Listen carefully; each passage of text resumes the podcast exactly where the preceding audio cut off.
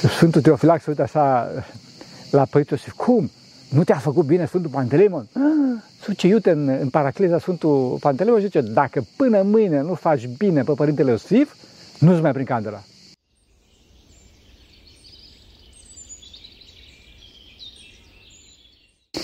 Slavă Tatălui și Fiului Sfântului Duh și acum și purea și în vecii vecii. Amin. Pentru că cine Sfinților Părinților noștri, Doamne, este Hristos, Fiul lui Dumnezeu, minuiește pe noi.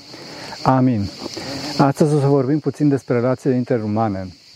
Și aș dori să încep uh, această mică discuție despre o întâmplare care s-a întâmplat pe vremea Sfântului Proroc Ilie Tezviteanu. Ceea ce m-a impresionat atunci este faptul că Domnul îl întreabă pe Sfântul Ilie, după ce zmerește și lasă în gândurile și deznădejdea lui, întreabă Domnul, Ilie, ce faci? Ca pe Adam, știți? Adam, unde ești? E foarte, foarte frumoasă întrebarea lui Dumnezeu, însă azi nu știu dacă ne mai întreabă cineva ceva. De fapt, azi tot numai Dumnezeu întreabă în inima noastră pentru că suntem într-o civilizație a performanței. Fiecare cu ale lui, adică fiecare suntem concentrați pe performanța noastră, pe cariera noastră. Și din cauza asta suntem triști. Cauza asta suntem triști, înțelegeți? După exemplul lui Dumnezeu, la fel și noi, mai ales duhovnici, ar trebui să, să mai întrebăm câteodată, ucenicule, ce faci? Sau pe prietenii noștri, prietene, ce faci? Sau pe copiii noștri, ce faci? Sau pe soția, ce faci, draga mea, iubita mea, ce faci? Înțelegeți? Din păcate, cum spuneam, noi să ne concentrăm pe scopurile noastre individualiste. Aceasta poate fi un uh, scop egoist frontal, adică o patimă care se bazează pe una sau o complicație celor trei mari patimi, că dorința de putere, de avere sau de plăcere. Bineînțeles că uneori poate fi mascată și printr-un scop așa umanist uh, foarte mare, cum ar fi, eu știu, uh, goana după energie, cum ar fi fuziunea nucleară, problemele de distrugere a mediului, problemele cu de sănătate planetară și așa mai departe. Dar și în aceste cazuri de probleme umanitare globale, dacă se calcă în picioare personalitatea, dacă se calcă în picioare vieți omenești, familii și așa mai departe se distrug, atunci revenim tot, tot la scopuri egoiste care există în spate. E, și din cauza asta vedeți că în cazul iubirii de plăcere se ajung până la lucruri halucinante, când oamenii sunt obsedați de aceste e, lucruri, de, lucruri de interese personale, de aceste lucruri trupești, de carnal, fără nicio perspectivă de spiritualitate. Iubirea de plăcere este, este groaznică, fraților. Amintiți-vă de Sodoma și Gomora. În continuu se caută cu o fervoare disperată noi metode de a satisface, satisface poftele trupești. Să Dacă oamenii s-ar ocupa, de multe ori mă gândesc, dacă oamenii s-ar ocupa și ar studia duhovnicia, cum studiază plăcerile trupești, a, ar fi cu toții sfinți, am fi cu toții sfinți la ora aceasta. Dar, din păcate, pe oameni interesează mult mai mult carnalul decât duhovnicia. Ne zbatem ca o civilizație într-un infinit finit, căutând cu disperare o împlinire într-o plăcerile trupești. Împlinire care nu o să vină niciodată, fraților, pentru că plăcerea trupească e rezultatul unei reacții chimice ce are loc în creier și atrage mintea înspre această himeră. Fură, fură atenția, fură e, ochiul sufletului care este mintea.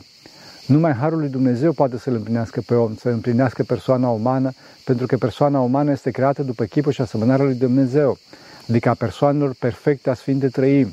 Și deci numai persoana poate să împlinească altă persoană. Această sete după infinit, după perfecțiunea omului, nu poate fi împlinită de nimeni și de nimic decât numai de Bunul Dumnezeu care este pur duhovnicesc.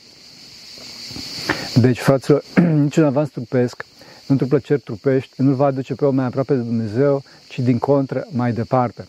Va fi prizonier, va fi robul cărnii, obsedat de carne, care generează singurătate, despărțire și nu robul lui Dumnezeu, cum se spune în biserică, adică robul persoanelor perfect libere și bune, adică persoanelor dumnezești și deci va fi robul libertății și al iubirii, că Dumnezeu iubitor este, și al bunătății, că Dumnezeu bun este. Înțelegeți?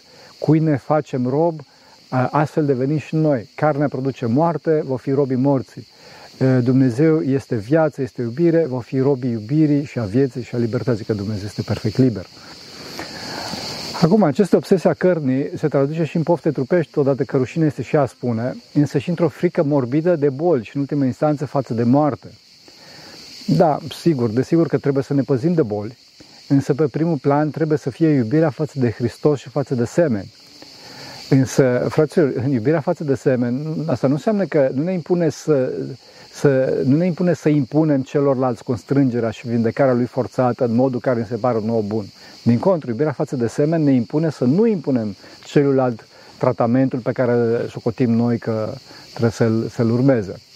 Desigur că spunem, după cunoștințele date nouă de însuși Dumnezeu, sau de cine ne sunt date aceste cunoștințe, părerea noastră, dar până aici, nu lezăm libertatea umană.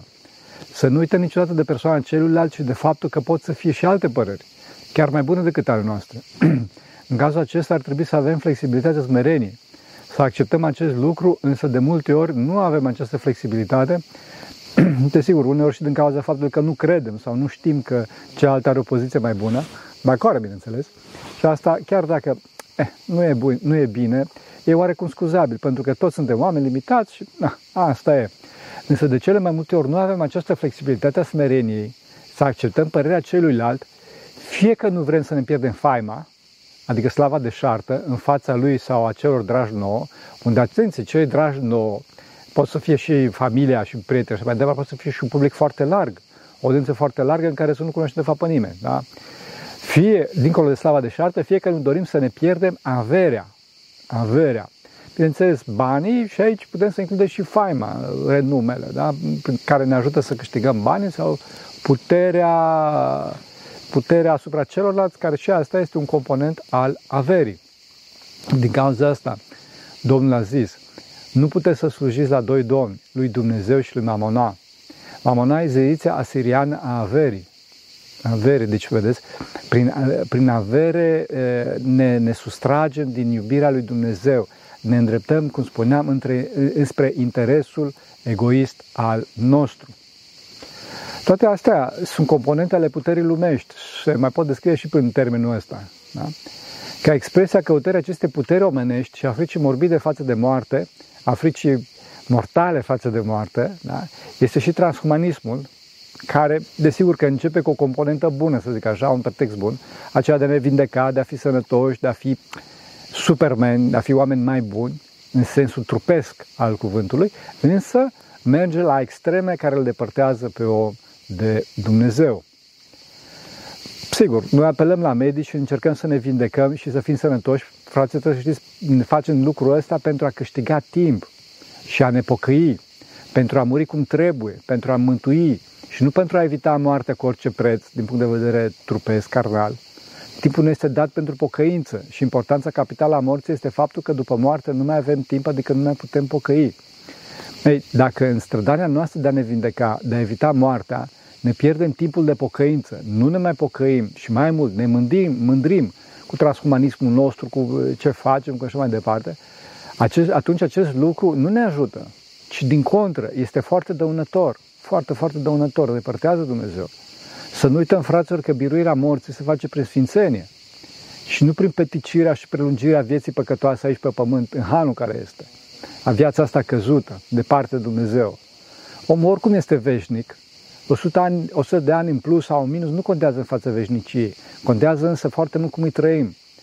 În această optică a, a, a, a focusului nostru pe cum trăim, pe cum ne comportăm, contează și o zi, și o oră în plus, sau în minus, bineînțeles. Contează dacă ne pocăim corespunzător. Asta contează. Noi, bineînțeles că nu suntem a priori împotriva descoperirilor științei care vindecă pe oameni și prelungesc și prelungesc viața și uh, ne asigură un trai mai bun, să zic așa mai departe, ci, uh, ci suntem împotriva unei optici greșite cu care acestea sunt privite, generate și deci folosite. Asta e păcatul, folosirea greșită, fraților. Idolatrizarea acestor lucruri. Uh, ideea dumnezeirii care vine prin transhumanism, pseudo-dumnezeirii în carne. Fraților, nu se poate face treaba asta, numai prin Duh se îndumnezeiește materia și depășirea morții încă o dată se face prin sfințenie, prin unirea cu Dumnezeu. Desigur că sunt, acum ca să coborâm puțin la nivelul, desigur că sunt sfinți care lăsau total în mâna lui Dumnezeu, având credință, se lăsau total în mâna lui Dumnezeu, având credință nestrămutată în bunul Dumnezeu, în acesta. Noi însă, bun, ok, nu spunem asta pentru toți, pentru că, din păcate, nu suntem la măsurile lor și, prin, și, și printre altele ne putem chiar și mândri cu treaba asta. Dincolo de faptul că putem să murim nepocăiți sau în clipa bolii, în loc să mulțumim lui Dumnezeu, scârtim împotriva purtării sale de grijă și putem chiar să blestemăm, Doamne ferește. Înțelegeți?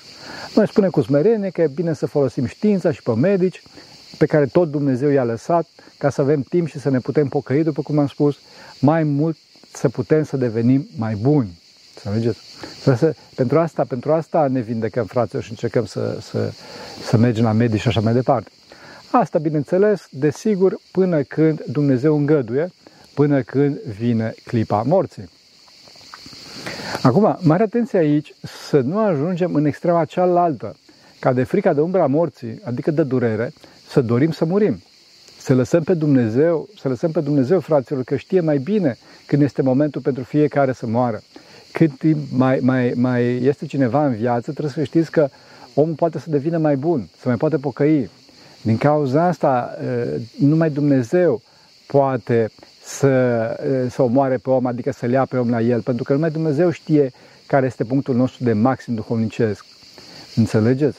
Din cauza asta sunt mari păcate și omorul altora, adică atunci când ne omorâm pe alții, că noi nu știm când este clipa lui de maxim duhovnicesc și când este cel mai convenabil pentru respectivul să moară, și omorul nostru, adică sinuciderea. Nota bene, fraților, eutanasia e o formă de sinucidere. Desigur, acum că ar trebui să fie evident acest lucru, însă astăzi eutanasia este împachetată așa foarte frumos, foarte tehnic, astfel încât să dispară grozăvia păcatului sinuciderii. Și ei primesc, cei care, medicii care eutanasia, fac eutanasia, primesc instrucțiuni foarte clare să aibă grijă cum vorbesc cu pacienții, astfel încât să nu cumva să cadă pe plan personal și pacientul, adică omul care dorește să se sinucidă, să-și dea seama de grozăvia faptului uh, pe care urmează să-l facă. Fraților, credeți-mă, sinuciderea, sinuciderea nu rezolvă nicio problemă, nicio problemă, ci din contră uh, permanentizează toate problemele și le amplifică la maxim și în cel sinucis, după moartea sa, bineînțeles, și în cei din jurul lui care sunt legați de el. Nu care cumva să credeți, fraților, că dacă cineva are trupul mort, este și el mort, adică s-a terminat totul. Nu s-a terminat nimic. Nu este așa. Omul e veșnic, încă o dată. Am spus de foarte, foarte multe ori că sufletul e veșnic și suferă consecințele faptelor sta- sale și are starea sa de existență, planul existențial din momentul morții, doar că, bineînțeles, este amplificat la maxim. Și trebuie să știți, fraților, că nimic nu este mai groaznic ca starea existențială a celuia pe care diavolul îl împinge înspre sinucidere. Înspre sinucidere. Cunosc cazuri, fraților, știu foarte bine ce vorbesc. E groaznic, fraților. Încă o dată, nu se rezolvă nimic prin sinucidere, ci din contră va pricinui o foarte, durere, o foarte mare durere în toți, inclusiv în el. Să nu-și crede gândul lui că totul s-a sfârșit în această viață cel care dorește să se sinucide. Din contră, de vreme ce este în viață, nimic nu s-a sfârșit. Cele pământești sunt toate trecătoare, fraților. Totul se joacă. Nu dați importanță, fraților, mai mare decât este necesară lucrurilor de pe acest pământ. Toate sunt importante, fraților, numai prin prisma vieții veșnice, având ca ultimă țintă viața veșnică, cum spuneam, iubirea lui Dumnezeu și decolarea către acesta trebuie făcută la momentul potrivit și Dumnezeu știe acest moment, nu noi. Și despre asta pot să mărturisească, cum spuneam, toți cei care au avut tentative de sinucidere. Ferească Bunul Dumnezeu, e groaznic. Nimic nu este mai, groaznic, nimic nu este mai groaznic decât, decât uh, uh, o sinucidere. Să nu facem prostii irepalabile, fraților, orice s-ar întâmpla. Fraților, tot, tot, toate trec aici pe pământ, încă o dată spun, toate trec, toate se rezolvă. Nu vă gândiți că totul s-a terminat. Toate sunt secundare în fața mântuirii și a veșniciei. Nu s-a terminat nimic aici pe pământ, după moarte este veșnicia. Cei care aveți astfel de gânduri, spovediți-vă, spovediți-vă, rugați-vă la Dumnezeu să vă ajute, că Dumnezeu este Tată și nu este pedepsitor și ieșiți și vorbiți, fraților, ieșiți să vorbiți pur și simplu, vorbiți cu persoane duhovnicești, cu prietenii voștri care vă pot ajuta. Și pe aceștia, pe, pe oamenii aceștia îi rog să vă asculte, să dea puțin timp, puțin atenție vouă către cei care sunt în aceste probleme, în, în, în, în care vor să se ucidă, mă adresez zicând, căutați ajutor la Dumnezeu, fraților, și la oamenii care vă pot ajuta după Dumnezeu. Nu încercați să vă rezolvați problemele singuri. E foarte dificil. Nu se poate dacă ați ajuns la nivelul acesta. Ferească Dumnezeu. Mergeți, discutați, sfătuiți-vă cu oamenii care vă pot ajuta. Înțelegeți? Este mult mai bine să ne rugăm lui Dumnezeu și Sfinților Săi să ne ajute în problema bolii și a morții mai ales că, mai ales că există o ceată specială și foarte celebră, foarte celebră de sfinți care se ocupă exact cu asta. Sunt Sfinții Doctor fără de argint. Sfinții Doctor fără de argint sunt cea mai faimoasă ceadă, așa, număr de vreo 20 sunt, foarte drăgălași și făcători de bucurie. Cu stare să știți că e Sfântul Pantelimon. Părintele Teofilac de la Nea Schiti, să avem rugăciunile lui, care avea chilea cu hramul lor și de sfinții îl, îl protejau așa foarte de aproape, îi vedea foarte des toată ceata, cum intră toți 20 în chilie până la Paraclis cântând troparul lor. Asta foarte des, frate, într-o veselie îi vedea. Părintele Teofilac spunea că Sfântul Pantelim are o slavă specială, așa, strălucea mai mult, era mai presus decât toți ceilalți, era starețul lor. Da, să spun o întâmplare. La un moment dat, Părintele Iosif Vatopedin avea mari probleme cu stomacul și obște a luat hotărârea ca să-l trimită afară la Tesalonic pentru tratament. Mă rog, înainte de a pleca afară, Părintele Iosif trece pe la Părintele Teofilact, care l aprecia foarte, foarte mult, și datorită măsurii, măsurii duhovnicești a Părintelui Iosif, însă și datorită faptului că era ucenicul Sfântului Iosif Isihastu, adică lui Gheron Iosif, cum este cunoscut în România, sunt pe care le aprecia foarte mult și în care sinodie fusese o scurtă perioadă de timp, însă nu putu să țină pasul cu sinodia respectivă pentru că uh, Părintele Teofilact era o fire foarte uh, bolnăvicioasă. E, ca dovadă acestei prețuiri deosebite, Părintele Teofilact oferă Părintele Iosif un pește, aduce un pește așa mare, cu sos, cu piper, uh, condimentat, prăjit și pune în față Părinte Iosif, poftim. Părinte Iosif se uită la pește și zice, Părinte Teofilact, te rog frumos să mă ierți, nu poți să mănânc. Îmi refuz tu ospitalitatea, vai, dar și nu, te rog frumos, nu-i vorba că îți refuzi ospitalitatea, dar nu poți să mănânci așa ceva, că am mari probleme cu stomacul și spune, spune Părinte Teofilac, nicio problemă, până mâine dimineață ă, Sfântul Pantelimon o să te facă bine. O să te facă bine. Bun. Ă, se culcă ei, mă rog să retrag la chilie, dimineața când se trezesc, e, intră așa jovial, nevoie mare, Părintele Teofilac închilie la Părintele Iosif, zice, te-a făcut bine Sfântul Pantelimon, cum e Părinte Iosif? Ăsta bolea în pat acolo. Și Sfântul Teofilac se uită așa la Părintele Iosif. Cum? Nu te-a făcut bine Sfântul Pantelimon? Suce iute în, în paracliza Sfântul Pantelimon și zice, dacă până mâine nu faci bine pe Părintele Iosif, nu-ți mai prin candela. Scurt, nu-ți mai prin candela. Până a doua zi, Părintele Iosif și-a făcut bine, fraților. S-a făcut bine și trebuie să știți că Părintele Iosif bine a murit de inimă și de, de insuficiență uh, pulmonară, o întreagă poveste, dar până în clipa morții nu mai avut probleme cu stomacul. Nu mai avut probleme cu stomacul, mânca și anghinare, mânca conserve, deci adică lucruri care sunt dificil de, de digerat, să știți. Și asta în cauza faptului că Sfântul Pantelimon s-a, s-a achitat exemplar de, de sarcina pe care Părintele, Părintele Teofilact uh, i-a atașat-o. Acum, trebuie să știți, apropo de asta, ca să vedeți și ce înseamnă duhovnicia și discernământul și înțelepciunea. Trebuie să știți că după, după aceea, mă rog, după un anumit timp, uh, Părintele Teofilact a început să orbească și până la urmă a orbit total, de bătrânețe, da? Și era foarte trist din pricina asta. În starea aceasta îi se arată Sfântul Pantelimon și spune poți să te vindec într-o clipită, într-o clipită, însă nu-ți folosește. Nu-ți folosește, înțelegeți? Deci, fraților, da, ok, să facem cele ale noastre omenești, însă să nu forțăm nota, să nu forțăm mâna lui Dumnezeu. Pentru că știe El mai bine, foarte bine, mult mai bine decât noi ce ne este de folos și, și ce nu este de folos, inclusiv în privința bolilor. Sigur că noi avem legea noastră omenească, dar este și legea dumnezească. Și să nu intrăm foarte tare în, în legile foarte fine pe care le-a lăsat Dumnezeu, să nu intrăm în probleme de etică. Adică, fraților, să nu fim atâta, atâta de încrezători în noi înșine că le putem pe toate. Nu, nu le putem pe toate și chiar dacă putem, a, lucrurile care le putem, care credem că le putem, fraților, nu înseamnă că dacă și putem, înseamnă că și trebuie să le facem. Și este nevoie să le facem, sau este bine să le facem, fraților. Înțelegeți? Trebuie puțin discernământ și trebuie să nu uităm că totul ce este Dumnezeu. Este Dumnezeu care este iubitor. Așa, fraților, ca să nu mai, să nu mai fim să nu mai fim atât de concentrați pe interesele noastre personale, în orice domeniu, inclusiv în cel al sănătății, al securității corporale, despre care discutăm acum, până acolo încât să călcăm în picioare iubirea față de semenii noștri și față de Dumnezeu. Nu trebuie să fim atât de concentrați, înțelegeți? Nu trebuie să fim pentru că ne distrugem ca și, ca și civilizații și nu este bine. Deci din cauza asta totdeauna să punem pe primul plan persoana celuilalt, personalitatea celuilalt și totdeauna să lăsăm loc să respire libertatea sa, să nu călcăm în picioare iubirea, iubirea dintre noi de dragul științei, de dragul descoperirii, de dragul de a impresiona pe ceilalți, de dragul de a,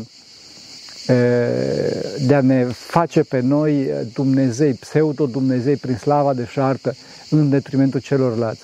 Nu este bine, fraților, asta și Dumnezeu nu validează asta și vedeți, cu toate că la ora asta oamenii fac niște, toți facem de fapt niște planuri extraordinar de mărețe, foarte mari, datorită faptul că se calcă în picioare iubirea, se calcă în picioare Harul lui Dumnezeu, se calcă în picioare personalitatea celuilalt și din cauza asta nu reușește.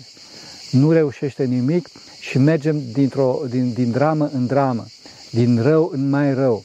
Și în loc să ne, să ne vindecăm, începem să bolim din ce în ce mai mult.